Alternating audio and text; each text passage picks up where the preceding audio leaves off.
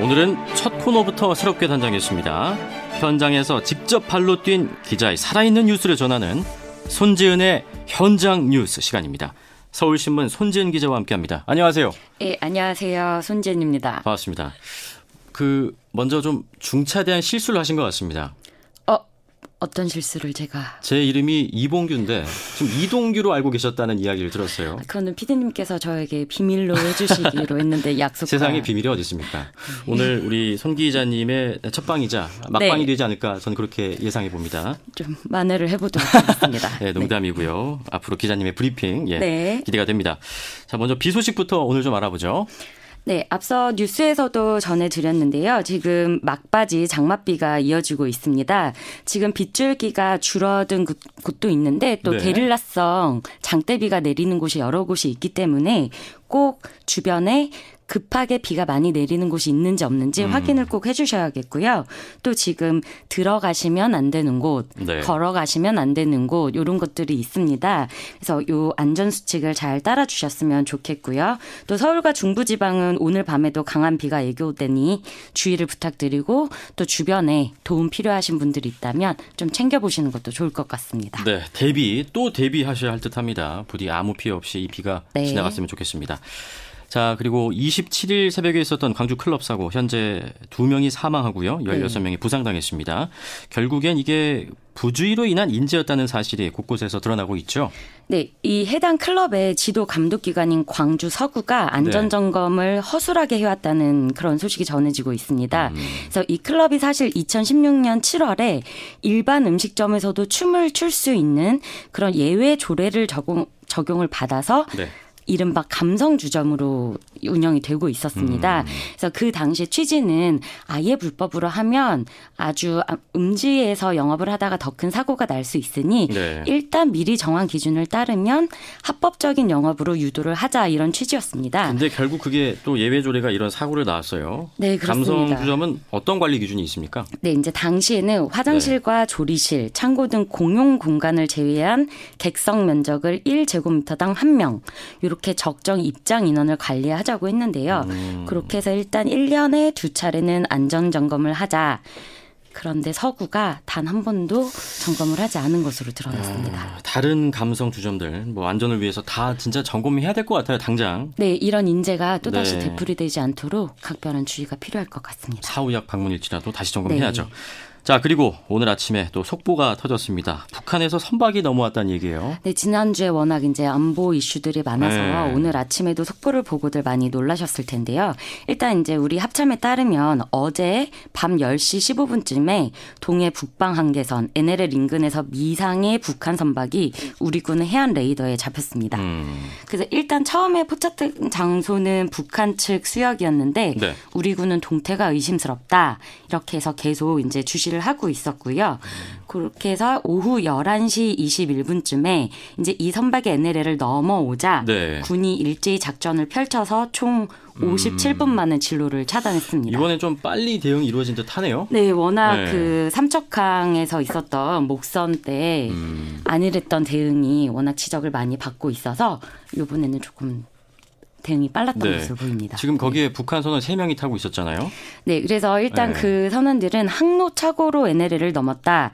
귀순 의사가 있냐는 질문에는 네. 북한 말로 일 없습니다. 일 없습니다. 괜찮습니다. 맞습니다. 네. 네. 이렇게 진술한 것으로 알려져 있는데요. 그래도 우리 군 당국은 석연치 않은 점들이 있다고 판단해서 음. 현재 정밀 조사를 진행하고 네. 있습니다. 석연치 않은 점들. 네. 후속 보도 지켜봐야겠네요. 네, 맞습니다. 자, 그리고 이미 휴가 떠난 분도 계시고 떠날 분도 있으실 텐데 지금 문재인 대통령은 갈 상황이 안 되나 봅니다. 올해는 여름 휴가 안 가겠다고요. 네, 그래서 사실 내일부터 네. 휴가를 들어가야 하는데 전격적으로 오늘 이제 휴가를 가지 않겠다라고 발표를 했습니다. 며칠 예정이었나요? 원래 닷새, 닷새 5일.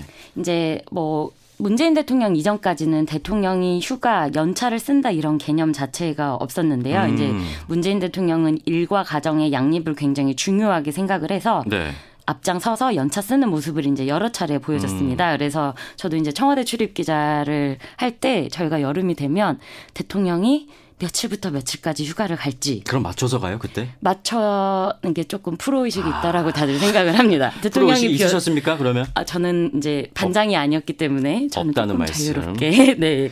그래서 이제 특히 또 어디서 휴가를 보내는지가 항상 음. 모든 기자들의 궁금증이어서 청와대 네. 수석이나 대변인들한테 뭐 동쪽인지 북쪽인지 남쪽인지 요런 거라도 알려달라 네. 이렇게 이제 취재를 하곤 했었는데요. 이번에 근데 왜 안 간대요? 일단 지금 상황이 음. 아시겠지만 일본의 수출 보복 요 음. 문제도 해결이 안 됐고 네. 최근에 이제 러시아 영공 침범 또 북한의 단거리 탄도미사일 발사 등 현안이 산적하기 때문에 네. 청와대를 비우기 좀 곤란했다. 이렇게 청와대에서 많아서. 네. 네. 나중에 상황이 정리되면 목간 휴가 갈 수 있습니까? 대통령도? 네, 연차를 다 소진을 해야 하기 때문에 네. 네, 추후에 가실 소, 수 있습니다. 소진 못할 것 같아요. 지금 이렇게 가다가. 작년에도 재작년에도 목표치를 달성을 그쵸. 못했습니다. 아, 저도 아직 목표치 달성 못했습니다. 어, 빨리빨리 앞장서서 연차 소진을 해주시기 네. 바랍니다. 자, 이어서 주말을 달군 화제 인물들입니다. 나경원 자유한국당 원내대표 그리고 조국 전 청와대 민정수석 이 얘기네요. 네, 이제 조국 청와대 민정수석인 지난주 금요일에 이제 청와대를 나왔죠. 네. 이제 나오고 나서 나경원 한국당 원내대표가 페이스북에 굉장히 강한 글을 썼습니다. 어떤 글입니까? 그 글에서 약간 비꼬는 투의 글인데요. 네. 조국 민정수석 정말 열심히 일했을 것이다. 열심히 일한 당신 떠나라. 대한민국을 위해서 통치 권력에서 아. 떠나달라라고 말을 강하게 했습니다. 강하게 비판했네요. 지금 단어 선택한 것들 보면. 네, 왜냐하면 이제 조국 수석이 아마 다음 어. 달 개각에서 가장 법무부 장관 후보로 유력하기 네. 때문에 이제 이런 공격성의 페이스북 글을 남겼습니다. 조국 수석 반응 나왔습니까? 어, 이에 대해서 별다른 반응을 아, 내놓지 않고 있습니다. 네네. 네. 근데 두 사람이 지금 제가 알기로는 서울대 법대 동기였잖아요. 82학번. 네, 맞습니다. 서울대 법대 82학번 동기고 네. 저희가 취재를 여러 차례 뭐 관련해서 여쭤봤을 때 음. 학교 다닐 때 별로 교류가 있는 관계는 아니었다고 합니다. 그렇군요. 네. 그래서 이 두 분이 또 특별한 인연이 있습니다. 지금은 제1야당 원내대표와 이제 뭐 차기 법무부 장관 후보자 요 정도가 될 텐데 네. 일단 조 수석은 이제 작년에 어, 세상을 떠난 노회찬 전 정의당 의원의 후원회장을 2012년부터 맡았었고요. 음. 그래서 이제 2014년 730 재보궐 서울 동작을 선거 때 네네. 나경원 원내대표는 당시 새누리당 후보 그리고 노 전 수석 아 조국 전 수석은 네. 노회찬 전 의원의 후원회장으로서 선거를 지원했었습니다. 음. 이제 그때 저도 현장에 주말마다 나갔었는데 네네. 네. 그때는 노회찬 전 의원이 야권 단일 후보가 되기 전이라서 네. 사당 사동 그 여름에는 무더위를 피할 수 있는 천막을 아, 치잖아요. 그렇죠. 거기 무더위 쉼터 천막 밑에서 한 20명, 30명을 주고 네. 유세라면 유세. 아. 그때 이제 당시 서울대 교수였던 조국 전 수석이 증문즉답을 함께 하고 아, 했던 그러셨구나. 그런 인연이 있습니다. 주말마다 취재 나가면 기자로서 어떻습니까? 쉬지도 못하고. 어, 정말 안 가본 동네를 가면서 네. 여행 다니는 기분을 느낍니다. 제가 그때 흑석시장을 아. 주 구석구석 누볐던 기억이 방송에서 납니다. 거짓말을 하고 계신 듯합니다. 네. 어쨌든 뭐 네. 이제 법무부 장관 후보자가 되면 두 사람이 다시 국회 인사청문회에서 맞붙게 될 것 같고 다시 만나면 약간 용쟁호투보다 치열한 공방전을 볼 수 있을 것 같기도 합니다. 네, 맞습니다. 네, 자 그리고 패스트트랙 소식. 저는 이제 패스트트랙 에서 fast라는 말 안 붙였으면 좋겠습니다. so slow track이에요, 이 정도면. 소 slow track이라는 지금 네. 이 충돌이 석 달째 네, 답답합니다. 이제 4월 말이었죠. 이제 다들 기억을 하실지 네. 모르겠지만 정말 보기 드문 국회 폭력 사태를 이제 모든 국민들이 함께 지켜보셨고 음. 저희들 저희들도 이제 4월 25일부터 30일까지 네. 아 이게 정말 되는 건가? 되는 건가? 이렇게 기자들도 앞을 내다보지 못할 정도로 상황이 음. 긴박했었습니다. 그래서 이제 그 당시에는 매 순간이 긴박했고 또 분단위 초단위로 상황이 바뀌니까 다들 네. 앞날을 그렇게 길게 내다보지 못했습니다. 음. 그런데 이제 그 청구서가 속속 도착하고 있습니다. 그때 뭐 다친 기자들은 없습니까? 어, 뭐 지상파 네. 야당 말진 기자가 음. 어, 카메라에 맞아서 조금 유혈 사태가 그렇군요. 있었습니다. 예.